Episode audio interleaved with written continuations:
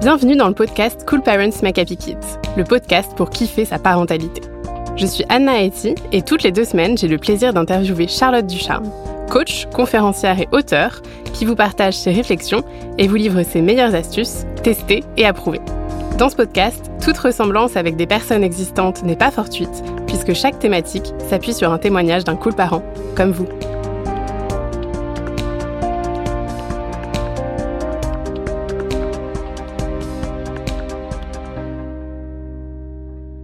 Cette semaine, on va parler des potentiels désaccords que l'on peut avoir sur l'éducation de nos enfants, et en particulier du cas où l'un des parents prône plutôt une éducation dite positive, tandis que l'autre est en faveur d'une éducation plus traditionnelle. Alors comment gérer les désaccords et les avis qui divergent? On en discute avec le témoignage de Caroline, maman d'une enfant de 5 ans. Caroline nous explique qu'elle s'intéresse à l'éducation dite positive et essaye de la mettre en pratique le plus souvent possible, mais que son mari n'est lui pas vraiment convaincu et veut suivre une éducation plus traditionnelle. Elle nous confie qu'ils sont souvent en décalage sur leur façon de faire. Son mari trouve sa façon à elle trop laxiste, tandis qu'elle estime que lui est trop agressif parfois. Elle nous confie que bien qu'ils passent du temps avec leur fille et qu'ils soient affectueux, son mari attend souvent de leur fille qu'elle l'obéisse aux injonctions, le tout sans crier ou sans pleurer. Caroline nous dit que ces divergences sont une source de tension entre eux, mais aussi avec leur fille. Elle nous parle de l'exemple des repas qui sont souvent avec beaucoup de tension parce que sa fille mange peu ou a très vite envie de sortir de table pour aller jouer. Elle nous explique qu'elle fait tout pour rendre le repas ludique, pour donner envie à sa fille de rester, tandis que son mari va plutôt lui dire que on ne joue pas à table et qu'elle doit finir son assiette, ce qui finit souvent en dispute car sa fille trouve ça injuste, s'énerve et finit par se faire disputer par son père. Alors pour commencer Charlotte, qu'est-ce que tu penses de toute cette situation? Bah déjà, Caroline, je compatis avec toi. Tu peux pas savoir à quel point parce que les divergences d'éducation dans le couple, c'est vraiment source de beaucoup de tensions, de beaucoup de complications, et c'est tellement plus fluide euh, dans les couples quand euh, on est sur la même longueur d'onde sur l'éducation. Euh, on a l'impression de faire équipe ensemble, et quand c'est pas le cas, voilà, le couple aussi prend un peu de plomb dans l'aile. Alors on dira souvent pour se rassurer, c'est hyper enrichissant d'avoir deux parents qui sont tellement Personnellement, je suis pas d'accord avec ça. Je pense qu'en effet, c'est compliqué au quotidien quand on n'est pas sur la même longueur d'onde pour élever un enfant. Alors pour toi, est-ce que l'éducation dite positive et l'éducation traditionnelle sont forcément incompatibles. Qu'est-ce que tu conseillerais dans le cas où euh, voilà, chacun des parents euh, croit en l'une de ces éducations? Alors déjà pour moi, l'éducation positive, c'est pas une liste de comportements qu'il faut cocher. On a souvent l'impression que c'est ça. Non, c'est pas cette personne elle est dans l'éducation positive, l'autre elle l'est pas. L'éducation positive pour moi en tout cas, c'est vraiment chercher en tant que parent à évoluer sur ses propres émotions, sur la gestion de sa propre colère, sur la gestion de ses angoisses, de ses casseroles, de ses travers. Mais tout comme n'importe quelle personne, parent ou pas, a tout intérêt à travailler durant sa vie pour essayer d'être moins fatigué, d'être moins en colère, de moins s'énerver, d'être moins angoissé, de réagir avec plus de sérénité face aux situations du quotidien. Donc pour moi, c'est ça déjà, euh, l'éducation positive. Donc c'est plus sortir justement de ce côté agressivité, etc. Ensuite, il y a souvent dans l'éducation ce qu'on appelle les limites entre guillemets. Et pour moi, les limites, c'est pas l'éducation positive ou l'éducation traditionnelle qui va les fixer. Les limites, elles dépendent de chaque parent en fonction de nos propres limites en tant que parents. Et certains parents ont besoin de calme, donc euh, la limite va être de pas faire trop de bruit ou d'en faire ailleurs. En tout cas, pour d'autres, euh, c'est important que les repas se passent dans la joie et dans la bonne humeur parce que euh, supporte pas quand euh, il y a des cris. Pour euh, d'autres parents, les limites, ça va être euh, de coucher les enfants à 20h30 parce qu'on a besoin de ce moment avec notre amoureux ou notre amoureuse. Donc les limites, elles sont vraiment dictées par chacun individuellement.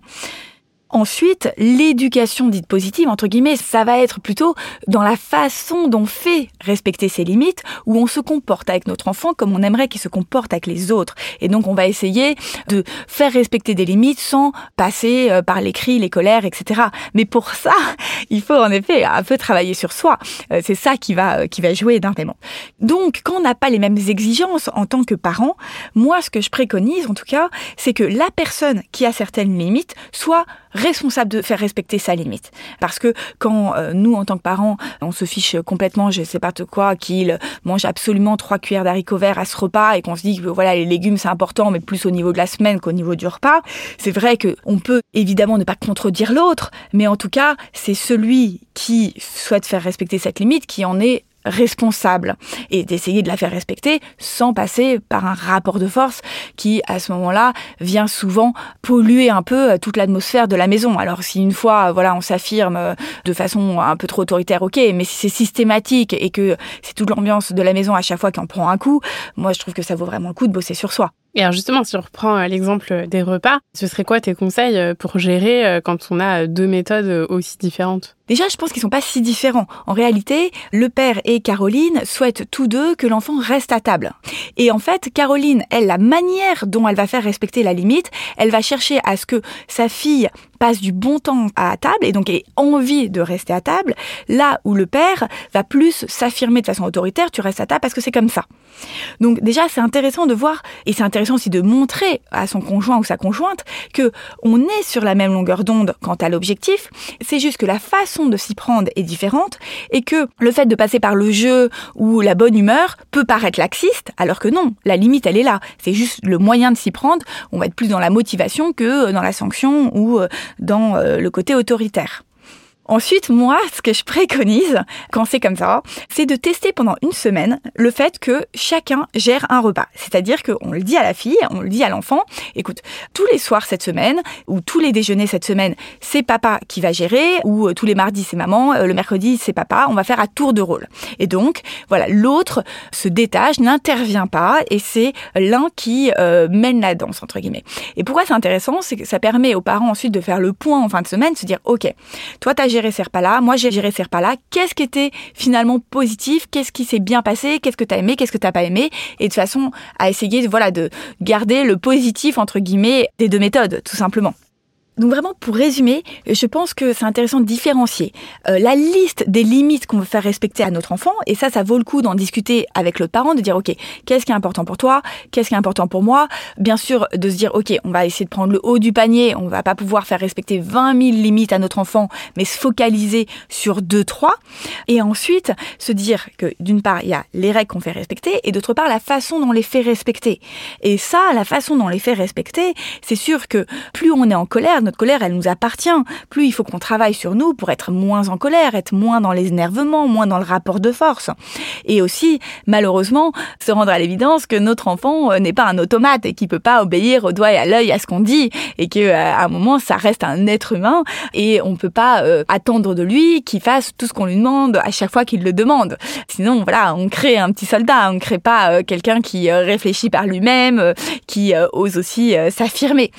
Donc voilà, c'est beaucoup euh, de discussions dans le couple. On peut aussi euh, lire des livres communs, se dire ok, bah, si on a divergence sur l'éducation, discutons, lisons un livre, discutons euh, du sujet. Et d'ailleurs, je me souviens qu'il y avait une psychologue qui disait à chaque fois qu'il y a des divergences entre les parents, je préconise de lire Cool Parents Make Happy Kids. C'était donc mon premier livre parce que il a l'avantage de mettre tout le monde d'accord. Donc je trouve qu'aussi parfois avoir un truc extérieur qu'on lit ensemble et, dont on discute, ça permet aussi d'évoluer chacun. Et tout ça, c'est beaucoup discussion et c'est sûr que euh, c'est pas évident quand euh, on n'est pas sur la même longueur d'onde. Eh ben merci beaucoup pour euh, tout ça. On espère que ça vous aura aidé. Et puis on retient donc que voilà, même quand les méthodes sont différentes, l'objectif ou la limite qui est fixée peut quand même être la même en réalité. Donc ça vaut le coup de s'interroger là-dessus et d'en parler ensemble. Et puis pourquoi pas donc tenter de faire ce test en définissant voilà, les moments où l'un des parents va gérer sans que l'autre prenne parti et inversement pour pouvoir faire le bilan de ce qui fonctionne, de ce qui fonctionne moins et prendre le positif de chaque méthode. Nous espérons que toutes ces belles idées t'auront plu et surtout qu'elles t'auront été utiles. Si tu as envie que ton témoignage soit le prochain à passer à notre micro, n'hésite pas à nous partager ta situation en nous écrivant par mail ou sur nos réseaux sociaux. Et si tu cherches quel épisode écouter ensuite, il y a déjà plus de 50 épisodes qui sont disponibles gratuitement. Tu peux t'abonner sur la plateforme que tu es en train d'utiliser pour ne plus les louper.